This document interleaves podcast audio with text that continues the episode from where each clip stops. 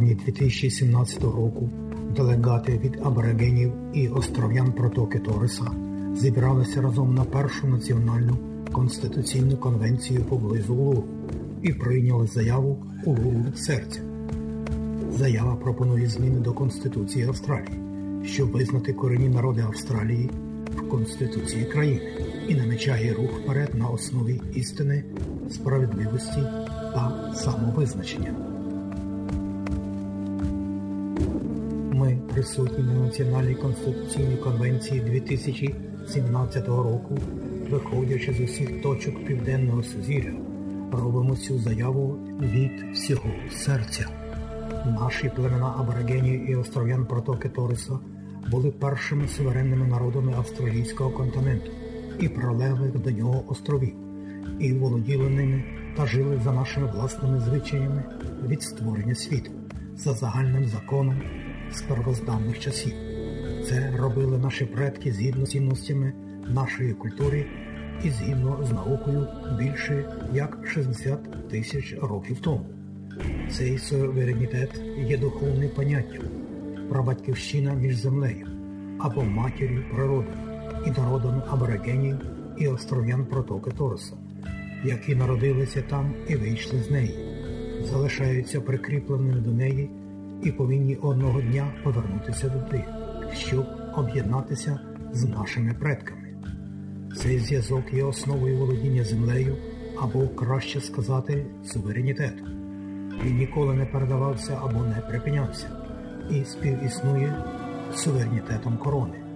Як це могло бути інакше, коли народи володіли землею протягом 60 тисячоліть, і ця священна ланка зникає зі світової історії лише за останні 200 років.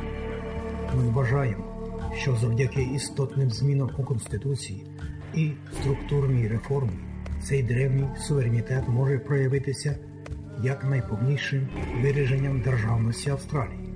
Пропорційно ми найбільш ув'язнені люди на планеті. Ми не кримінальні люди від природи. Наші діти відчужуються від своїх сімей безпрецедентними темпами.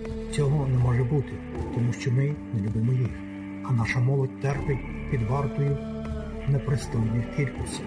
Вони мають бути нашою надією на майбутнє. Ці аспекти нашої кризи чітко показують структурний характер нашої проблеми. Це муки нашого безсилля.